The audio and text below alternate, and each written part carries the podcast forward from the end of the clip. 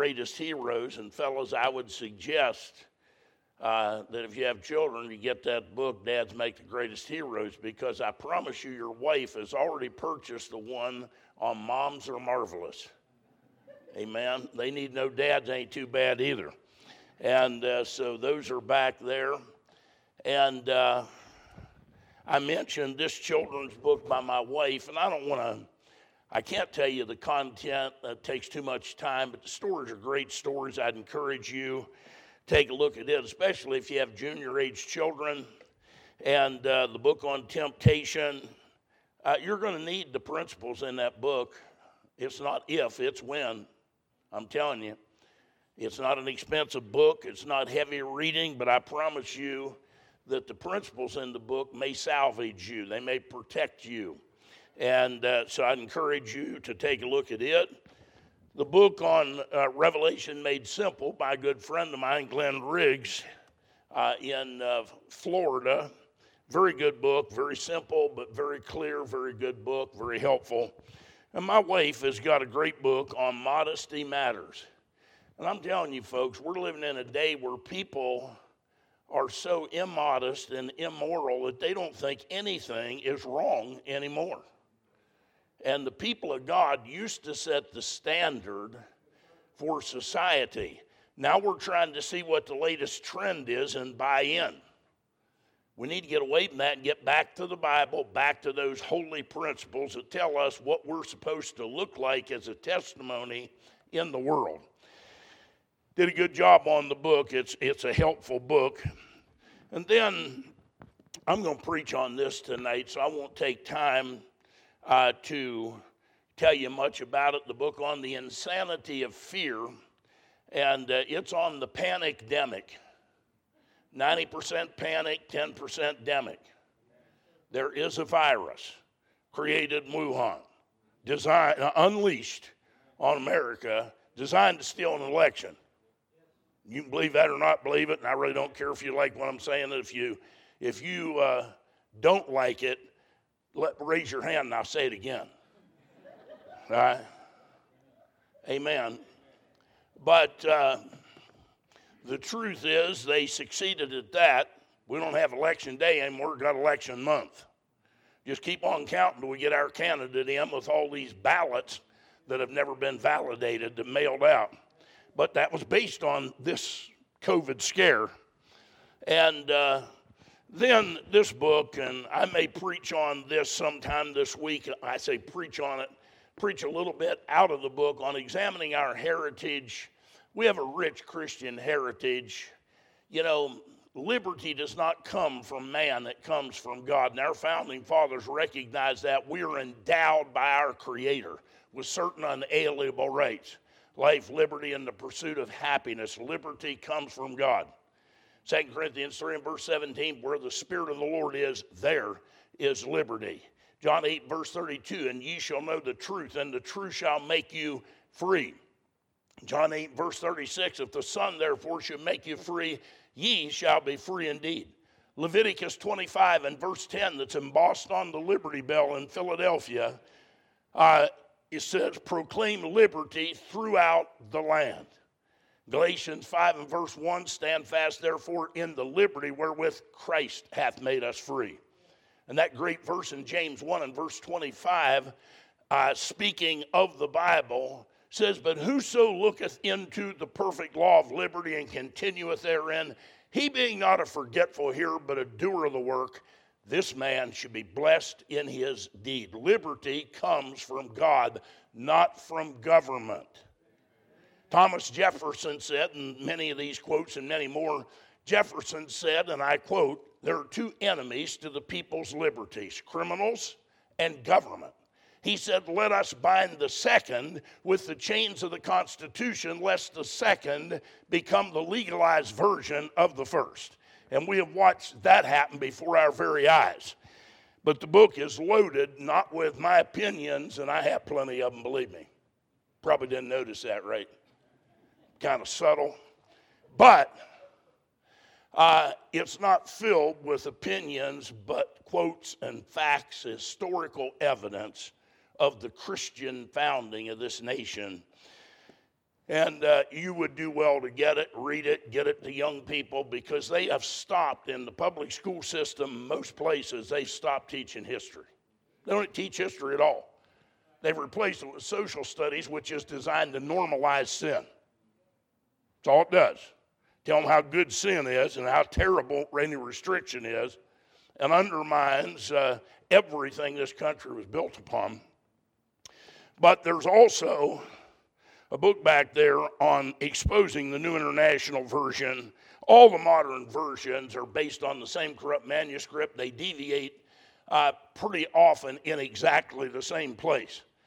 Uh, the NIV is sodomite friendly. The word is not mentioned once. Of course, there are two of those on the translation committee, and they're named in the book.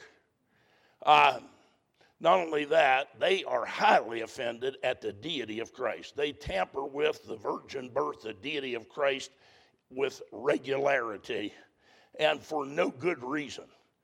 By the way, they always tell you they made uh, it easier reading, right? I hear people say, well, all those thees and thous. Well, let's deal with that real hard stuff first. The, that means you and thou. That means you also. Now that we covered the hard stuff, all those thees and thous, let's see if they actually made it easier reading. In Genesis 21 and verse 33, they removed the King James word grove. You know, a clump of trees like an orange grove. But not to worry, they replaced it with a much more familiar word, the word tamarisk. Because nobody knows what a grove is, and in second grade you knew what a tamarisk was. We have to get the cookies down on the bottom shelf for the children. Uh, then in 1 Kings 10 and verse 13, they removed the word servants. That's a tough one, huh? Servants, archaic word. Servants, really? Maybe it's archaic for somebody to serve, but the word's not archaic. Servant, they removed it, but not to worry, they replaced it with a much easier word, the word retinue. I'm 67 years old and I still have no idea what retinue is. In Esther 1 and verse 6, in the King James Bible, it uses the word red. They removed the word red. Now, that one I understand.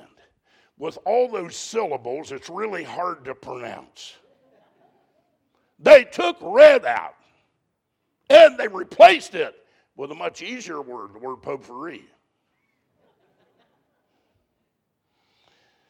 Song of Solomon, chapter 1, verse 16, they removed the King James word green but they replaced it with a much easier word, the word verdant. Now, folks, it's not easier reading, and we're supposed to live by every word. It doesn't have all the words. Now, I don't have time to go any further. The book goes a lot farther than that. It's not based on manuscript evidence, although I do mention uh, those corrupt manuscripts of Vaticanus, Sinaiticus, but that's not what it's about. It lays the King James Bible beside the NIV. It shows you what they chopped out, what they changed, and what they distorted, and it gives you the doctrinal implications of what they did. Pretty well tell you where they're at. And um, so I'd encourage you to take a look at that. And I'm probably not going to say a whole lot about the books after tonight. I'm going to go ahead and tell you about this book as well. Um, this book on proof of the pre tribulation rapture been a lot of strange doctrine and when i say strange it's not new but it's strange to the scriptures it's in opposition to clear bible teaching the only book of prophecy in the new testament is the book of revelation i did not say that's the only prophetic utterance in the new testament I said it's the only book of prophecy. He told John, Write the things which thou hast seen. That's chapter one. The things which are, that's chapters two and three, the seven churches, and the things which shall be hereafter, and the hereafter begins with chapter 4 and verse 1. The next thing on God's prophetic calendar is the rapture. And uh, it's imminent. There is no sign for the rapture. But, you know, the people that take that position, the mid trib or what they call post trib pre wrath, which is an oxymoron. So, what do you mean by that? I mean, if you say it, you're a moron. I mean, uh, the two things that are diametrically opposed. You can't have post trib and pre wrath. Not possible. Apparently, don't know your Bible very well if you use that kind of language. You go ahead and talk about mid trib, but you can't have post trib pre wrath. Not possible to do. But those people, many of them, believe that God is finished with Israel. And I assure you that God is not finished with Israel. Every promise he made of land and exaltation will come to pass in the millennium after the Battle of Armageddon. The tragedy is that two thirds of Israel, according to Zechariah 12 through 14, two thirds of them will die during the tribulation before he comes back. And there will be a remnant, and at that point, all Israel, the whole remnant, is going to get saved. Going into the millennium. But God has a message for Israel in Revelation chapter 7 and Revelation chapter 14. That's where he mentions the 12 tribes and 12,000 sealed out of each of the 12 tribes of Israel. Do you understand? The 12 tribes have to do with the 12 sons of Jacob. In the Old Testament, they are spoken of in their birth order. Reuben, Simeon, Levi, and so on down the line, according to their birth order. But in Revelation chapter 7, it's not according to the birth order. As a matter of fact, it begins with Judah instead of Reuben. Reuben is the oldest. Dan is excluded because Dan was a center of idolatry. Instead of Ephraim, Joseph's eldest son, replacing Dan, as would be normal, Manasseh is mentioned instead. Because Ephraim was a center of idolatry in Israel. And so God excluded them and he put Judah first. But every one of those 12 names has significance, they have a meaning. And I'm going to give you the meaning in the Revelation chapter 7 order, and then I'm going to put it into a paragraph for you. And if it doesn't excite you, and I know you're not a Jew, somebody might be, but I know I'm not preaching to a crowd of Jews tonight. But if this doesn't excite you as far as what God puts in Scripture that's not sitting on the surface, uh, Judah means praise the Lord. Reuben, he has looked on my affliction. Gad, good fortune comes. Asher, happy and blessed am I. Naphtali, my wrestling. Manasseh has made me forget my sorrow. Simeon, God hears me. Levi has joined me. Issachar rewarded me. Zebulun exalted me. Joseph adding to me. Benjamin, the son of his right hand. Here's how it reads in a paragraph the message to the remnant of Israel. Praise the Lord. He has looked on my affliction, and good fortune comes. Happy and blessed am I. My wrestling has made me forget my sorrow. God hears me, has joined me, rewarded me, exalted me by adding to me the Son of His right hand. That's the Jewish Messiah and our Savior, the Lord Jesus Christ. I'm telling you, now that's just, that's not even dealing so much with the rapture itself, but disproving the concept. These guys that don't believe that uh, God's going to do anything else with Israel, when they come to Matthew 24 and they find the elect or the saints, which according to Romans chapter 9, three times speaks of Israel.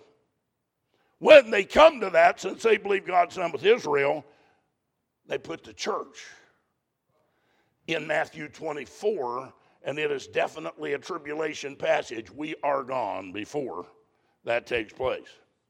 And uh, so, I hope you take a look at the books. I don't have time. I, I get excited about what's in them. I can stand up here and preach out of these books for hours because I have worked hard, done the research, dug, studied, and uh, it helps me. The more I study to write a book, the more I learn.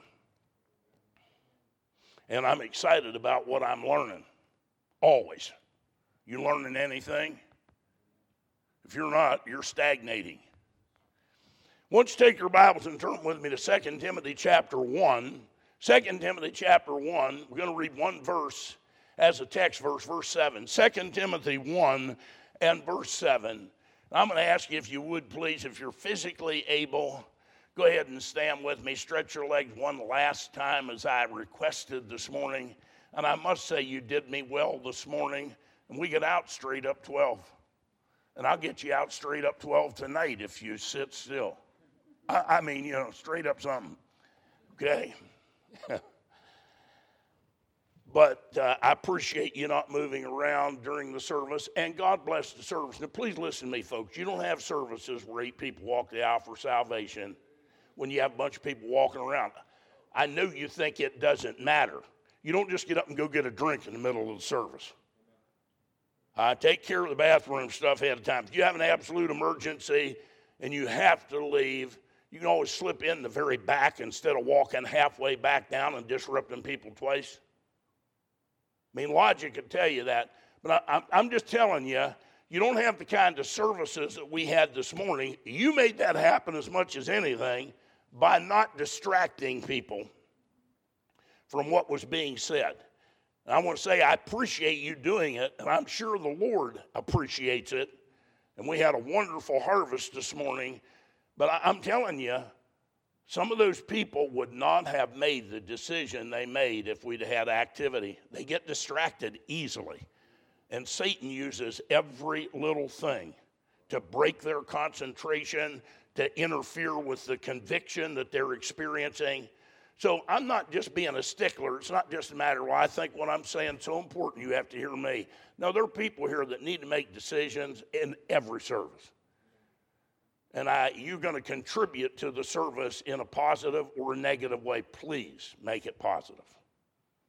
And I'll do my best to get us out in good time. I, I'm not going to take more time than I need. I don't stand around jaw in after I'm done when I'm out of material, which never happens. I sit down. Amen. But when I look at the clock and I'm not out of material and say, I got to let them out of here, I go ahead and stop then. So please help me. Thank you for what you did this morning. And please do it again tonight and tomorrow night and Tuesday night and Wednesday night. And I believe God's going to do some things in our midst, but we're all going to contribute to it, not just the preacher and not just the musicians. Amen. 2 Timothy 1, verse 7, the Bible says, For God hath not given us the spirit of fear, but of power and of love and of a sound mind. Let's bow our heads together. Father, we love you. We thank you for the word of God. Pray you'd bless it to our hearing. Pray you'd help me to think clearly and speak plainly. And I pray that you would minister to our need and stir us and challenge us and change us for the glory of God. And we'll praise you and thank you for what's accomplished, for we ask it in Jesus' name. Amen. Go ahead and be seated, please. I'm going to talk to you about the insanity of fear. In 2 Timothy 1 and verse 7, the Bible says, For God hath not given us the spirit of fear so if God hath not given us the spirit of fear, and we are operating in a spirit of fear, I wonder who it is that gave it to us. If God did not, I assure you, it is our enemy who has instilled this fear in our hearts for his evil purposes.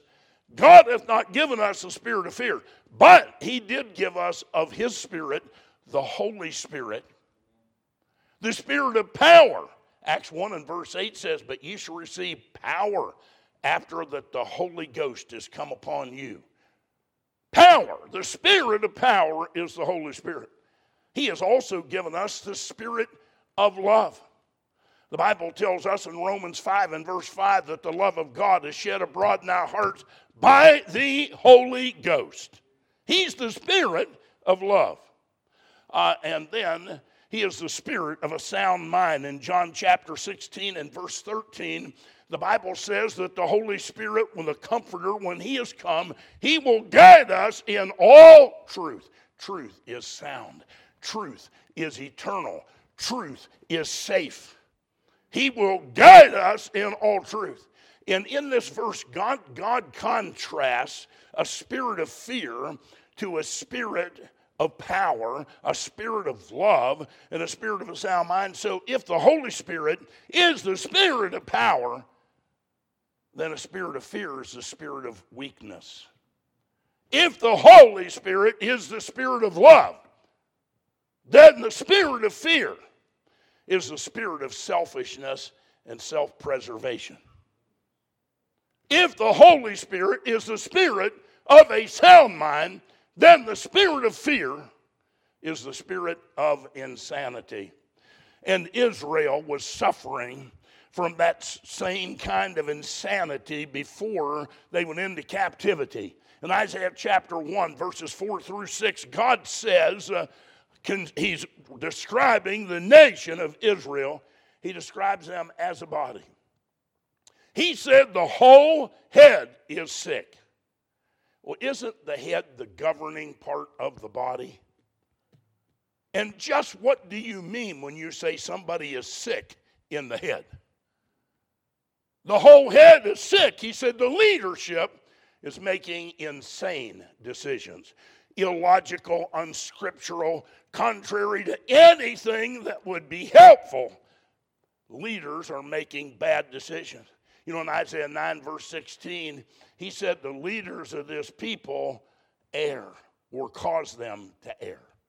The leaders of this people cause them to err, and they that are led of them are destroyed. If I follow somebody that's going into error, I will be destroyed. Leaders were designed to protect the follower, not to lead them to destruction. And bad leadership's kind of like an autoimmune disease. Your immune system was designed to aid your body and fight for it. And when that autoimmune system actually turns against the body and begins to fight it instead of fighting for it, brings corruption in instead of warding it off, you have major problems. And that's exactly what bad leadership is like. But he said the whole head is sick, the governing part of the body. He said the whole heart is faint. And the heart of Israel was Judaism. The heart of America is Christianity. Patrick Henry said it cannot be stated too often nor too emphatically that this great nation was not founded by religionists but by Christians. He said it was not founded on religions, plural, but on the gospel of Jesus Christ. He said, for that reason, people of other faiths have been afforded asylum, prosperity, and freedom of worship here because Christianity does not make converts with the sword. It is not a political system. Make no mistake, Christ will come back and set up a millennial reign worldwide. But it's not my job to conquer the world for him. He'll take care of that himself when he comes back. Huh? My job to get every sinner saved that I can get saved. My job to get the gospel of Christ to them. So he said the whole head is sick, the whole heart is faint. What happens when the heart stops beating? Oh, the whole body dies. The heart of America is Christianity, and it is faint this evening. The heart is faint. And you mark my words.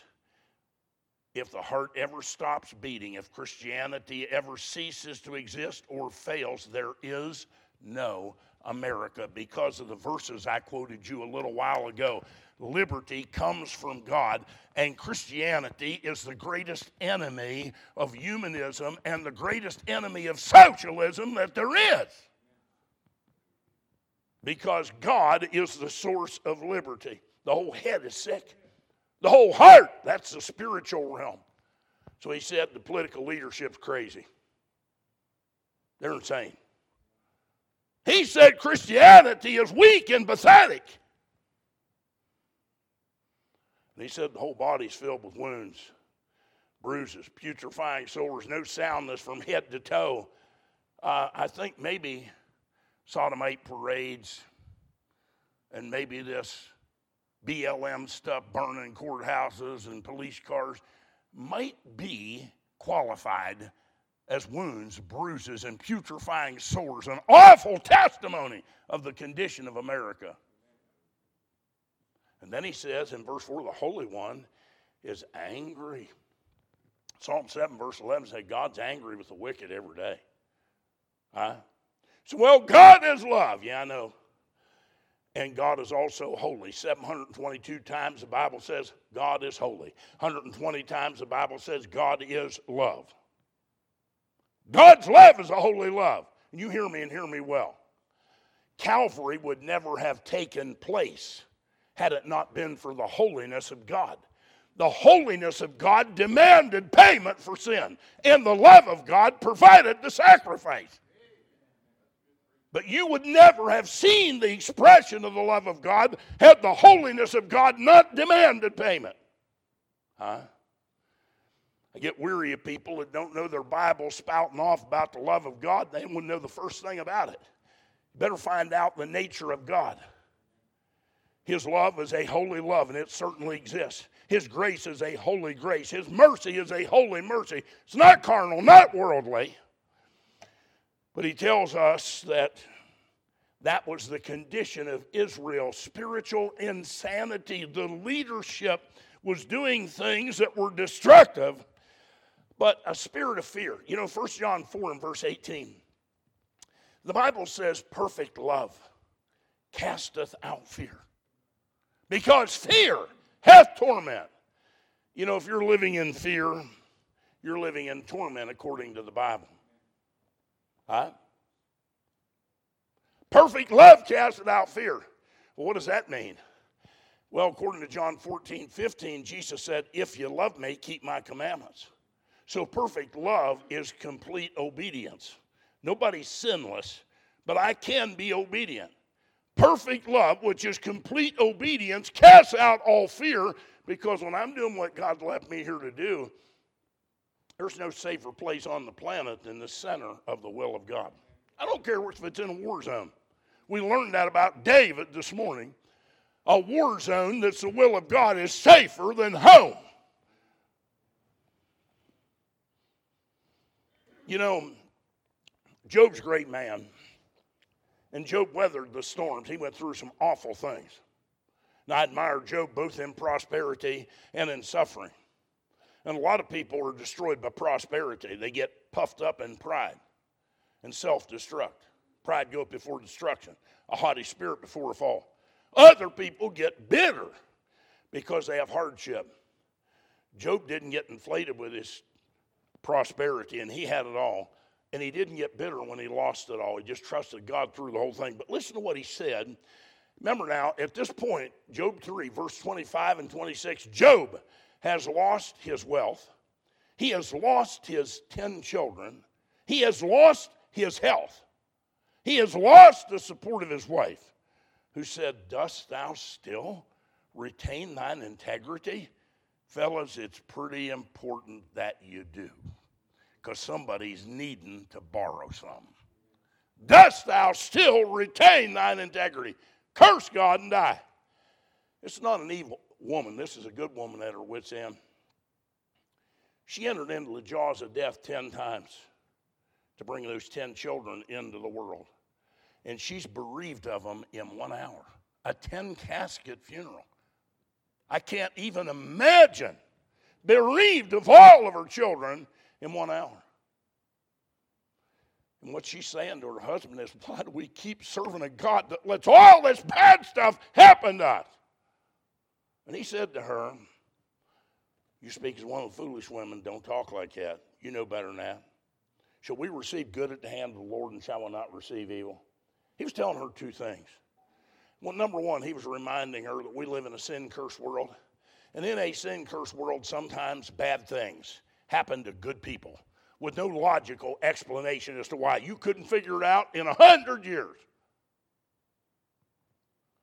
What he was saying there is you think all the bad stuff's going to happen to somebody else, and we'll be the exception. We're going to get out of this world unscathed. I hate to tell you, you're not getting out of here unscathed. You live in a sin cursed world. And it's not all about your personal sin, it's about the effects of sin on the world.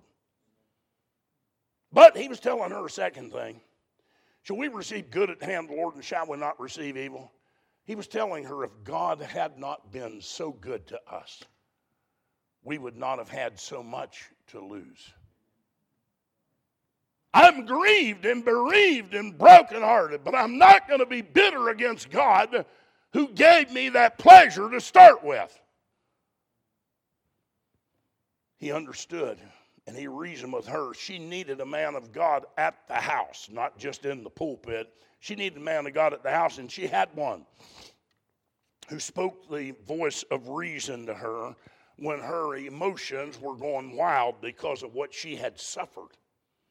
You know, in Job 3 and verse 25, Job's lost all this now, lost his health, his wealth, his children, the support of his wife. And he says in verse 25, he said, For the thing which I greatly feared is come upon me. And that which I was afraid of is come unto me. He said, I've been worrying about this happening forever. I've been suffering in fear, expecting something like this to happen. The thing which I greatly feared, I anticipated this evil. I was worried about this. I lived in fear of this. Folks, let me say something to you. It may turn out as bad as you think, it may turn out worse. And then nothing you're worried about may come to pass at all. You have no idea.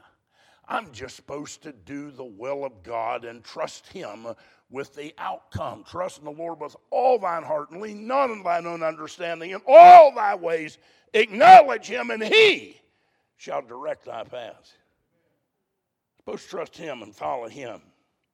But Job said in verse 25, The thing which I greatly feared has come upon me. But in verse 26, it reveals some things. He says, I was not in safety, neither had I rest, neither was I quiet, yet trouble came. You know what he's saying? He said, When I had it all, I couldn't enjoy it because I was worried about losing it. When I had my children, I couldn't enjoy them because I worried about losing them. When I had my health, I couldn't enjoy it because I was worrying about losing it. When I had my wealth, I couldn't enjoy it because I was worried about losing it. He said, I was not in safety. He said, I was safe, but I didn't feel safe. I felt threatened. He said, Neither had I rest. He said, Nothing bad was happening, but I tossed and rolled in fear and worry. He said, Neither was I quiet. Everything was going smooth, but I couldn't enjoy it. He said, Yet trouble came. Hey, folks, worrying and fretting, living in fear will not change tomorrow. It will only rob you of today. Matthew 6 and verse 33 he said, But seek ye first the kingdom of God and his righteousness, and all these things shall be added unto you. But verse 34 is the key. Take no thought for the morrow. For the morrow shall take thought for the things of itself. Sufficient unto the day is the evil thereof. He said, Don't be worrying about tomorrow. Don't borrow any of tomorrow's trouble because you can't change tomorrow. Folks, listen to me. You can't change history, so you better let go of it. Your failures and those who sinned against you yesterday you better put it behind you and move on. You don't get enough grace to live three days at a time. Lamentations 3 and verse 22 says, His mercies are new every morning. His compassions, they fail not. Uh, Paul said his grace is sufficient. That's what when he pled for deliverance from his thorn in the flesh. He said in 2 Corinthians chapter 12 that the Lord told him, My grace is sufficient for thee, for in weakness my strength is made perfect. Paul said later, I will most gladly therefore glory in mine infirmities, for when I am weak, then am I strong. Oh. if when I'm weak is when I'm strong, maybe when I'm strong is when I'm weak. Maybe when everything's going smooth, I'm weaker than I've ever been. Maybe I'm too dependent on self. Maybe I don't recognize my need of God enough. Hmm. So he tells us that Job struggled. He was living in torment. Here's a man who had it all. And thank God, he didn't get overwhelmed with pride, nor did he get overwhelmed with bitterness, but he did suffer when he didn't have to. He couldn't enjoy the good things he had because he was living in fear of losing them. Maybe I'll just, whoever told you you have it tomorrow? Maybe I'll just live this day for the glory of God. Maybe you ought to just enjoy this day. This is the day that the Lord hath made. We will rejoice and be glad in it. This is the day. Well, some of those days he made, I don't know what he is doing, but he knows what he's done. I'm trying to figure out what he's doing. But I assure you, he knows what he is doing.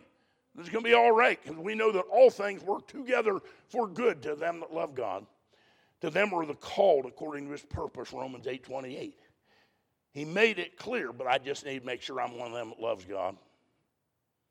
And the greatest expression of my love is my obedience. If you love me, keep my commandments. Perfect love casteth out fear. It eliminates the torment. I'm in the center of the will of God. Whatever that holds, it's good.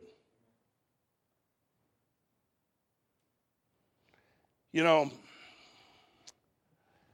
Isaiah 26 and verse 3, the Bible says, Thou wilt keep him in perfect peace, whose mind is stayed on the virus. Huh?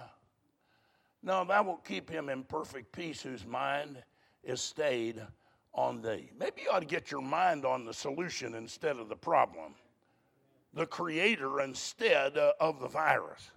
If you turned CNN off for 15 minutes, you wouldn't know anything was going on. Just quit listening to your religious broadcasts and quit worshiping COVID. Huh?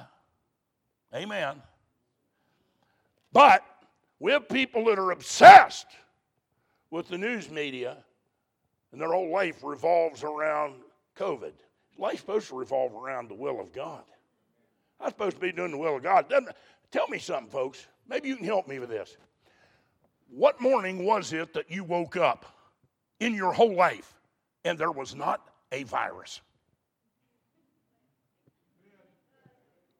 It has never happened. Just didn't get this kind of publicity. These fearmongers will scare you into submission if you're not paying attention. Huh? Fear will make you do some crazy things. You make decisions that are totally unscriptural, illogical, and feel perfectly justified because you were terrified when you did it. I had to. I have to protect myself. You think? You know, Psalm 4 and verse 8, the psalmist said, I will lay me down and sleep in peace for thou, Lord, only makest me to dwell in safety.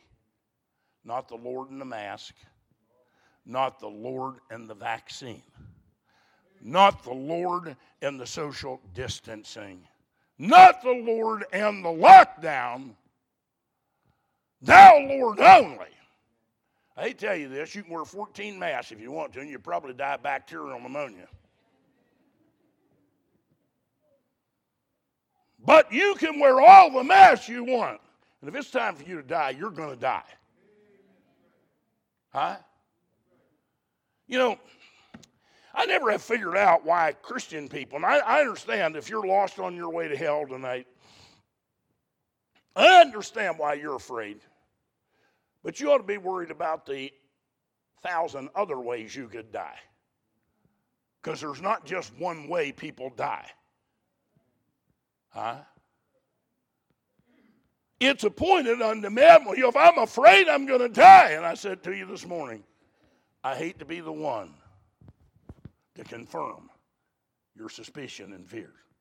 You are going to die. It is appointed unto men once to die.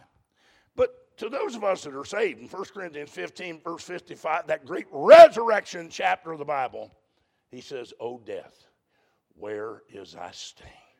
O grave, where is thy victory?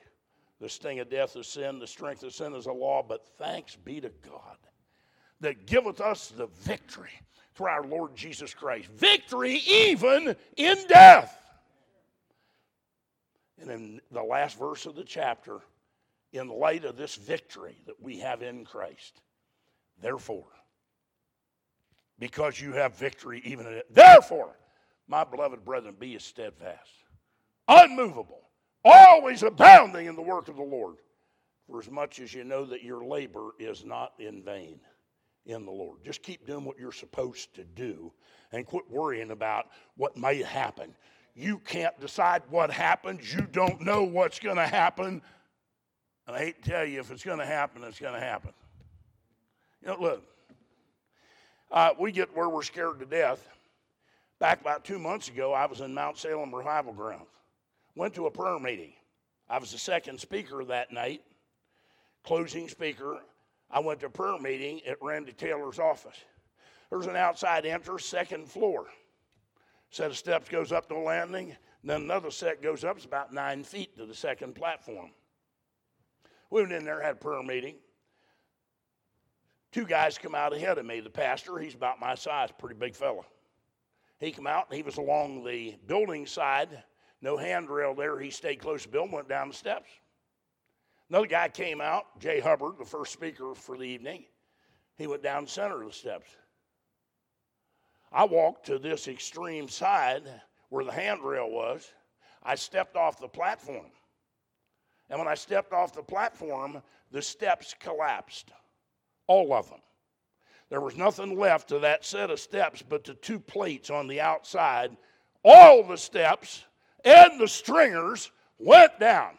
I fell nine feet landed on top of that pile of rubble, and one of the boards hit me in the gut. I'm still dealing with the hematomas from that, but I landed. It was standing up. It hit me in the gut, knocked me back, and I was sitting there a little bit dazed. So I'm never, ever climbing a pair of steps again. I'm terrified of steps. Are you kidding me? I mean, I wasn't mountain climbing. This was not Everest. I wasn't putting my life on the line. I went to a prayer meeting up a set of steps. It didn't look dangerous. Two guys went down ahead of me. I didn't hear the steps even creak. How you explain that? I was backslidden, I guess, so that means you're in danger. You better stay off of steps. Uh, look, folks, I can't allow the circumstance, circumstances of life to terrify me and keep me from doing what I'm supposed to do. Have you been in a car wreck? You want to quit driving the rest of your life?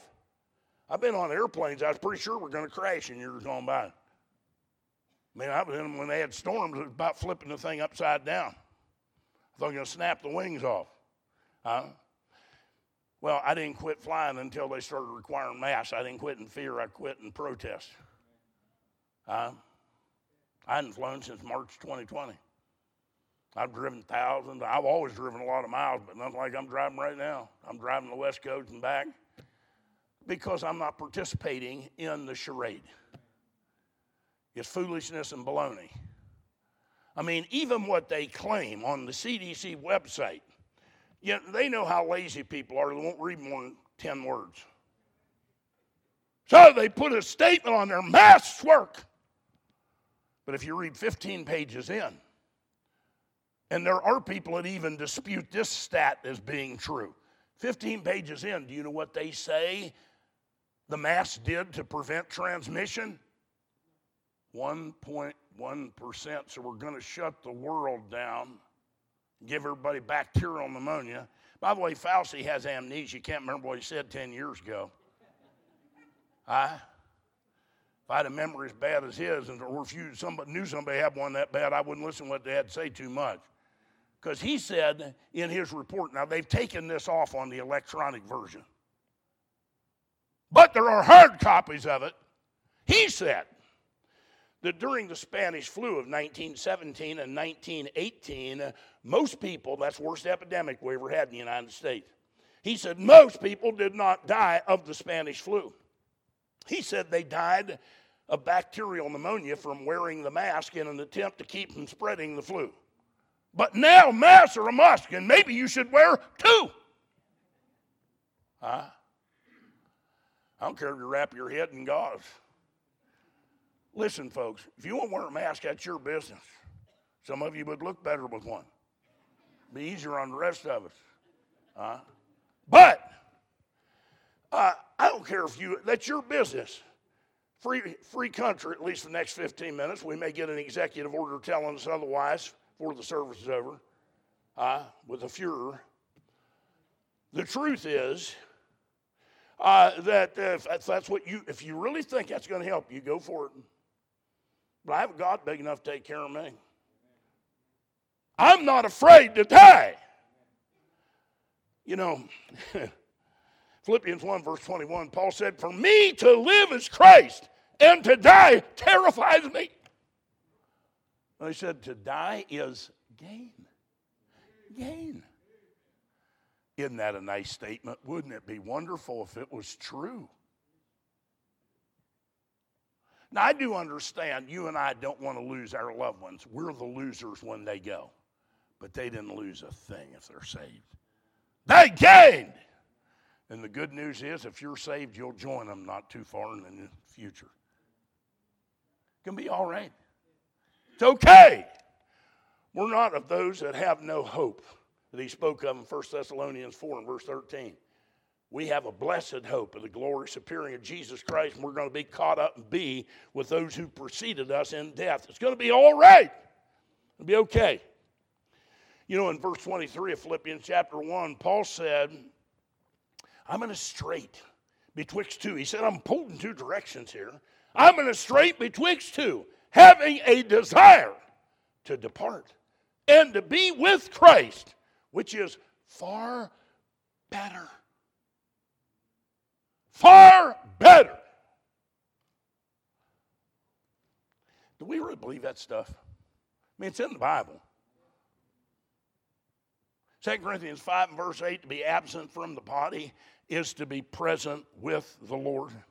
And in John 5 and verse 24, Jesus said, Verily, verily, I say unto thee, he that heareth my word and believeth on him that sent me hath everlasting life and shall not come into condemnation, but is passed from death unto life.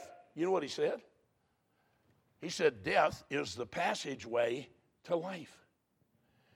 Everybody wants to go to heaven and nobody wants to die to get there. Heaven's wonderful, but I don't want to go. Huh? Heaven's better. I don't really? We believe it's better and we don't want to go? I'm not talking about having a death wish. I got things I want to do for God. But I'm not going to live in fear, worrying about dying. I'm going to live in the center of the will of God, and if that kills me, it'll be all right. You may die of COVID. I may, I doubt it. But if I do, I was going to die something anyway. You know, Lester Roloff took good care of his body. When it's time for him to go home, he had to have a plane crash. But he did go home on time.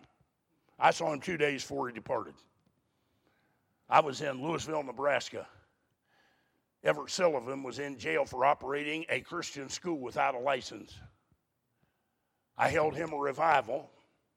He called me and said, Brother Core, I'm going to be in jail for defying a court order uh, to shut down the school. He said, You still want to come? I said, You still want me to come? He said, Yes. I said, I'll be there. I went and held him a revival, went to the jailhouse and met with him, had a cup of coffee with him every morning during the revival. On Saturday night, they informed, or Sunday, they informed us that on Sunday night, it was supposed to be a two week revival. And they told us, the authorities told us, they were coming to padlock the church so they couldn't have school in the building. So we determined to have an all night prayer meeting. You cannot padlock a building that's occupied, it's a fire hazard. So we stayed all night and had a prayer meeting. Four o'clock in the morning, they came. Now, they attempted to get us to leave, and we just kept on praying. Nobody did anything violent. I got wedged under a pew, got hold of it. Took about four of them to get me out from under there. I got out in the aisle and one on each arm, and I backed them up to the Lord's Supper table and go out. So I got two more guys picked my legs up and carried me out. We got outside, and Greg Dixon and I had a brainy idea. We decided we were going to break the door off because you can't padlock a door that's not there. So Dixon and I grabbed the door and slammed it back, trying to break it off, but it was an industrial door with them big old bolts in the top and bottom. Didn't break off. But it did get a little tense when we did that. And uh, nobody got arrested. They couldn't arrest. We weren't doing anything wrong. Huh? They were ones doing something wrong. Are you listening to me? Padlock a church. Try to license a Christian school. Well, Matthew 28, 18 through 20 tells us that's what we're supposed to be doing, training people, teaching people. Huh? Amen. But I'm telling you, this is not brand new. After they got us out of there and padlocked the building, Lester Roloff flew in the next day. Stood up on a chair. This is November, about second or third. It was an election year. He said, Boys, he said, never been so low in my life. He said, uh, White's running for governor. Looks like he's going to get it. He says, if he gets in, he said he's closing Roloff homes. He said nobody's ever closing them again. He said the last time they did that, they destroyed the lives of 100 young people. Nobody, he said, over my dead body. Two days later, when I left there, I was driving by Kansas City, Missouri, and I heard the on my radio, Lester Roloff crashed. Hey, when it was time for him to go home, when you said, What do you think happened? Well, I don't know. Maybe God protected his testimony. He had a great testimony. But I think he was ready to die to keep the homes open. Huh? And there wouldn't be an America if our founding fathers weren't willing to die to give us biblical liberty. And this soft generation's about to pass it off and give it away because we wouldn't want anybody to be upset with us and we're products of the news media, brain dead. Huh? Shoot that television, be a good starting place. But if you remember in Psalm 56 and verse 3, David said, What time I am afraid. Everybody experiences the emotion of fear, but everybody does not live in a spirit of fear. David said, Now this is a warrior. He fought many battles. What time I am afraid, I will trust in thee. David didn't say, I'm never afraid. Well, people are afraid to lose their job, lose their income, lose their home, lose their car, lose this, lose that. What time I am afraid, I will trust in thee. Maybe I will lose it. But if I lose it, I'm going to lose it in the will of God. I'm not going to lose it out of the will of God. I'm going to lose it in the will of God. If I die, it's going to be in the will of God, not out of the will of God. All right? Faith always obeys according to Romans 16, verse 26. The Bible talks about the obedience of faith. So he said, What time I am afraid, I will trust in thee. He said, when I'm scared, I just go ahead and do what God told me to do. That's the safest thing, always. Go ahead and trust Him with it and do what He said. Best thing I can do. Um, you say, well, I'm, I, I'm going to protect my family. I hope you're really good at it. Hope you're better at it than Elimelech and Naomi were. Because there was a famine in Bethlehem, Judah the house of bread. It was the will of God for them. There was a legitimate problem in the will of God. You got this? And they went to Moab, God's washpot, the place of refuse, because there was bread in Moab. So they left the house of bread, the will of God, went to Moab, God's washpot, but they were just going to sojourn. That means they weren't going to set up housekeeping there. This was not a permanent move. I'm just going out of the will of God until the virus is, I mean, the famine is over. Not going to stay out of the will of God just until the virus passes. Do you really think that it's going to pass? When did the flu pass? Somebody needs to help me with something. When did you ever hear of H1N1 pneumonia? When did you hear of SARS pneumonia? Nobody has pneumonia anymore. They all have COVID pneumonia. I'll be honest, I think I have a COVID ingrown toenail. It has to be COVID because there is nothing else. Actually, COVID's cured all other diseases. Nobody dies of anything else anymore. COVID first kills the disease, then the person. But at least it killed the disease first. Huh? I mean, are we so brain dead we can't see this? I mean, we're two years into this. Are you still listening to these people on CNN? Really? Your prerogative, if you want to stay confused, listen to them. They'll confuse you, they'll have you scared, terrified, hiding in your basement. But you see, you don't believe there's a, a virus. Yes, I do. Yes, I do. I believe there's a virus, and there's a good chance that it was probably developed in Wuhan, or at least tampered with. I believe it's unleashed on America to steal an election. And when they found how easy it was to scare people into giving up their liberty, we have to have a Delta virus that I think the new shots are causing. I don't know one person.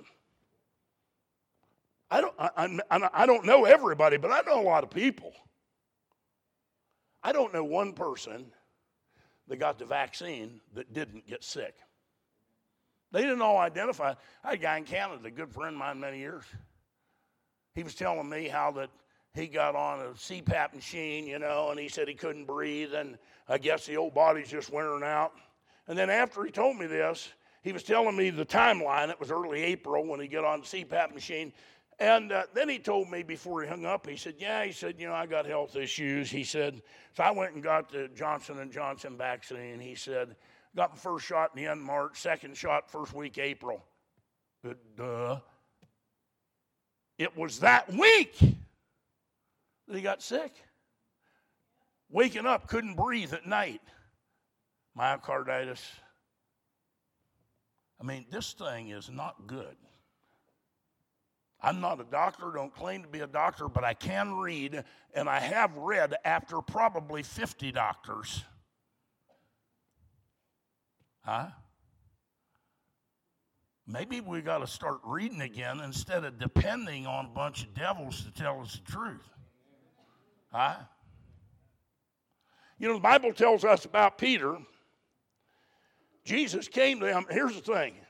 Bible tells us that Jesus sent his disciples into a storm. He should have checked the weather report, huh? He knew what he was doing. Then he went up in the mountain and prayed for them while they were in the storm.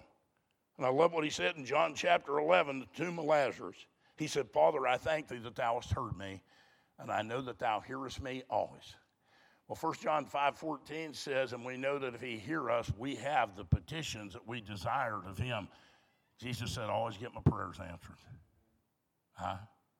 He sent them into a storm. Then he prayed for them while they were in the storm. And then he went to them in the storm. And he taught them some things in the storm that they could have learned nowhere else.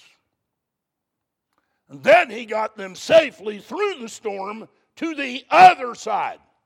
But listen to me. Bible said when he came walking on the water, they were afraid. They were terrified. He told them, Don't be afraid. He says, Me. Peter said, Lord, if it be thou, Bid me come unto thee on the water, Matthew chapter 14. And Jesus said, Come. Peter stepped out of the boat, and he didn't sink like a rock. He stepped out of the boat and began to walk on the water to go to Jesus. But when he saw the winds boisterous, he was afraid and began to sink. Did you notice that as long as he had his eyes on Jesus, he could do the impossible and live above the circumstances? As soon as he got his eyes off of Jesus and got his eyes on the storm, he began to sink. I'm not telling you that you and I need to be oblivious of what's going on around us, but we probably ought to be a little better read than we are and not be so dependent on one or two sources that can't be trusted. Huh? I'm just telling you that when my eyes are on the solution instead of the problem, I can stay above the circumstances. And when I get focusing on the problem, I'll be as full of the problem as I am surrounded by it, and I will begin to sink sadly. Well, you say, follow the science. Yeah, Asa did that. Second Chronicles 16, verse 12 and 13. Asa was a king, wasn't much of one, wasn't very good one. Bible says that he was diseased in his feet, and the disease was very sore. And it said when he was diseased, he sought not unto the Lord, but unto the physicians. And Asa slept with his fathers. And they buried him. He followed the science. Now, listen to me, folks. There is such a thing as real science, and there's also such a thing as opposition of science, falsely so called. Evolution is what they call science, it is not science. They tell us that babies are unwanted tumors. They claim that's science. That is not science. They tell us that sodomites are normal and claim it's scientific. That is a lie. Woe unto them that call evil good and good evil, that put darkness for light, light for darkness, bitter for sweet, sweet for bitter. I'm not going to follow the science, I'm going to follow God. Huh? And real science does not contradict the Bible because the very word science speaks of what's observable. It doesn't speak of all these theoretical things that somebody cooked up because they refuse to believe in a creator, so I have to figure out how it got here. We have to cook something up more bizarre than creation, harder to believe, more impossible. Huh? You know, fear reacts to circumstances. Faith acts on principles that never change. Fear reacts to circumstances that change every 15 minutes. So you're going to be an unstable human being if you operate in a spirit of fear and if you react to circumstances instead of acting on eternal principles that never, ever change. That's what gives you strength and stability and peace I'm doing what I'm supposed to be doing. God's in charge of the universe. The earth is the Lord's and the fullness thereof, the world and they that dwell therein. He's in charge. Heaven is his throne and earth is his footstool. He's the King of kings. I say, do what he says. It's going to be all right. Said, well, you may die. Well, no, I'm going to die for sure. I don't know when, where, or how, but it's not maybe, it's sure. Huh? I just want to be doing the will of God, want to do. You know, Matthew 8 and verse 26, Jesus asked his disciples, remember now they're in a storm here, and he asked his disciples, they come to him, he's sleeping in the hull of the ship.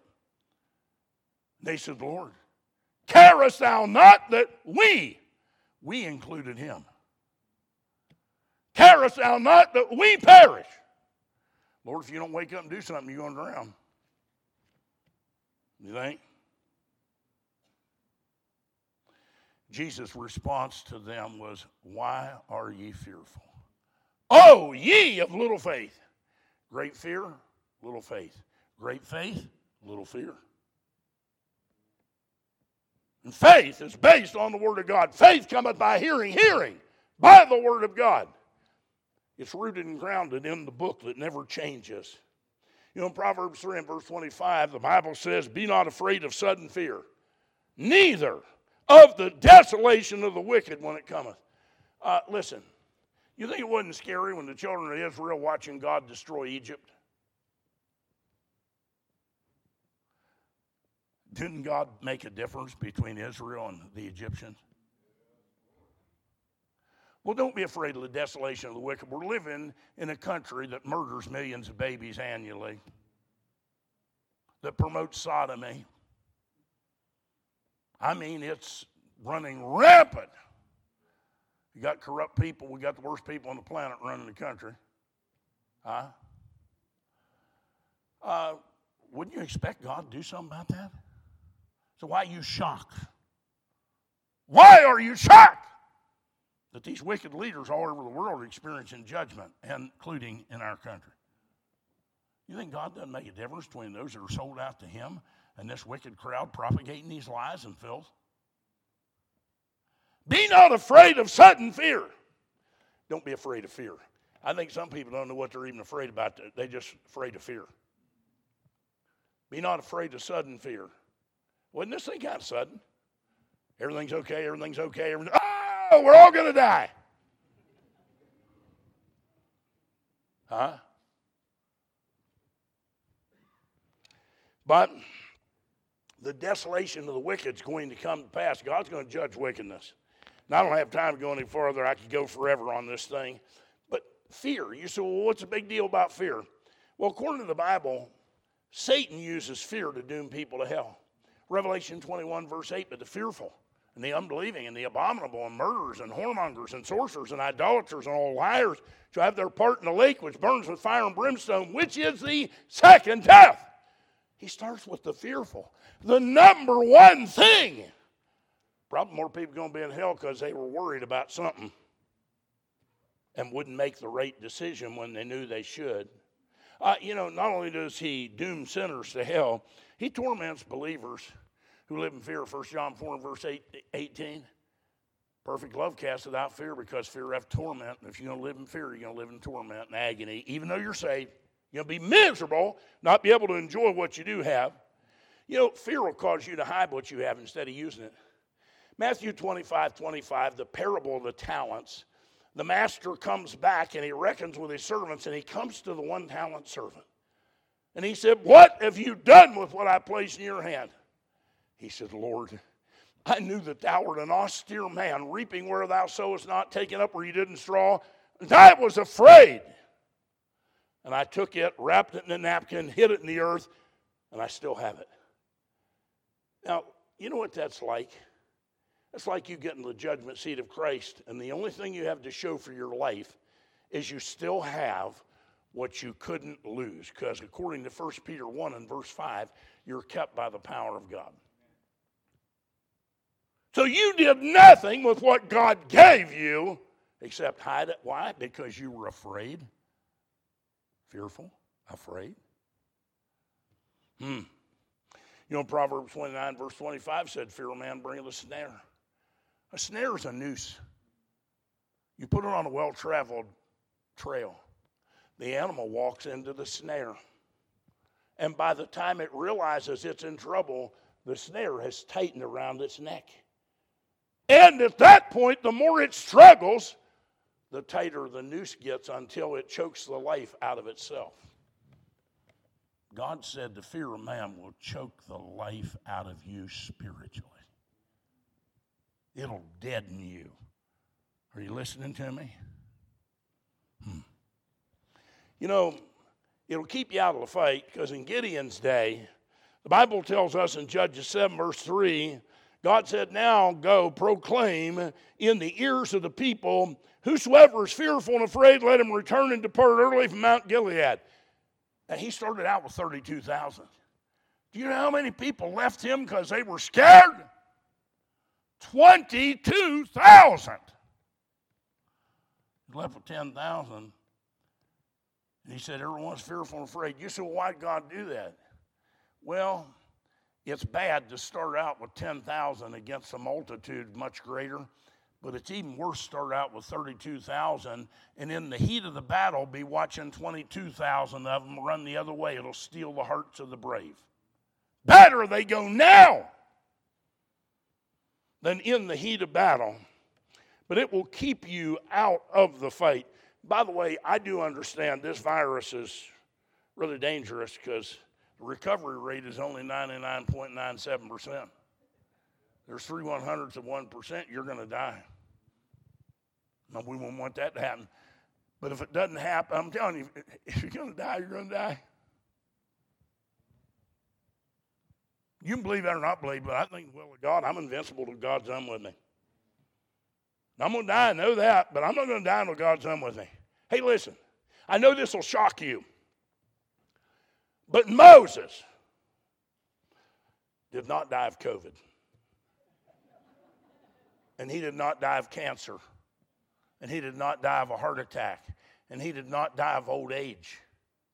The Bible says when God took him up in the mountain, his eye was not dim, nor his natural force abated. He was at full strength. Well, if he was healthy and at full strength, why did he die? Because it was time to die. I'd like to die just going as hard as I can. Run, fall flat in my face. That'd be all right. What a way to go. But we're wasting so much time, so much opportunity. We live in a time where we have the opportunity to make a difference, and the devil knows it. And he has about two thirds of his, the people of God paralyzed with fear. Now, let me say this and I'll quit. Now I'll say something else and quit again. But seriously, I'm, uh, I'm going to give you a couple of things. Now, just in case, just in case you think, how many of you really think these politicians in Washington care about your health and welfare? They're really worried about saving your life. You know, one of the dumbest statements I ever heard in my life, of course, I heard a lot, a lot of them out of guy we call president. But I mean, he said, We're going to protect the vaccinated against the unvaccinated. That's the dumbest thing I ever heard in my life. I mean, it's just, does anybody got a brain? Are they thinking? Does this make any sense? if the vaccine would work, it's a 95% successful at dealing with the problem in the lungs, not stopping transmission. Wasn't designed to do that and can't do that. Hmm. But if we're really worried about saving lives, do you know what the number one cause of death in the world is tonight? Abortion. 10 million, 670,908 babies are aborted annually worldwide. And you wonder when God told Cain, the, the blood of thy brother crieth out of the ground against you, the blood of the innocents. If we're really worried about saving lives, maybe we ought to start with the number one cause of death and protect the most innocent, the most vulnerable. And these people applaud killing babies. My body, my choice, if you're killing babies. But your body, Biden's choice, if it has to do with vaccine or a mask. Neither of which are going to do anything much unless it makes you sick. Huh? Well, 10,670,900. What can we do? Maybe, maybe we can get a an abortion mask. Maybe we need an abortion vaccine. Huh?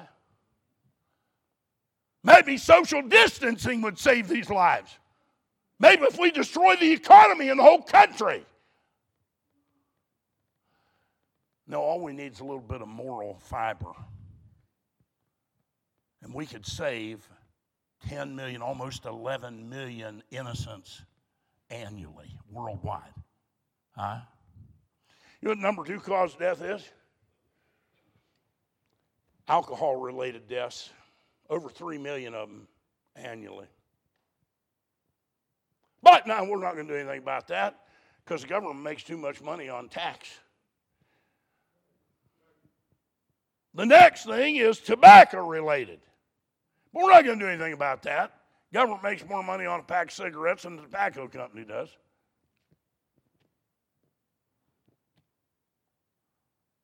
I don't think there's one ounce of sincerity in these people, and they have, you, you know, somewhere along the line, you'll wake up and realize they're manipulating you. They couldn't care if you drop dead tomorrow.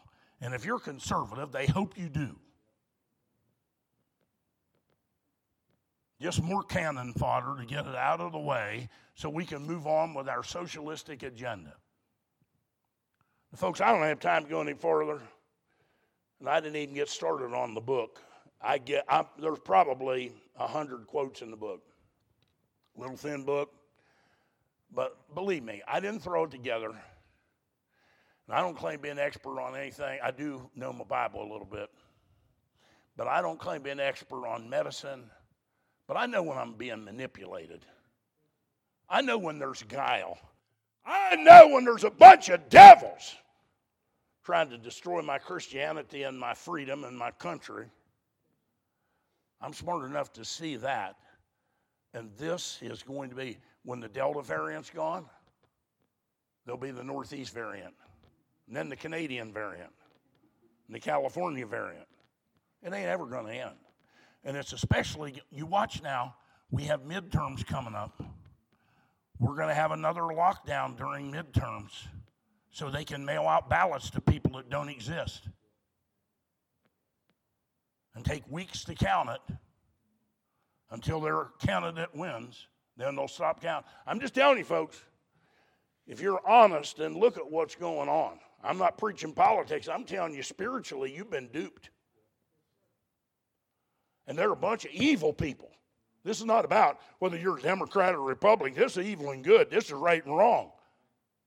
Huh? This is the will of God versus the will of Satan. And you and I need to stand strong and do right and decide that we're not going to get terrified by our adversaries.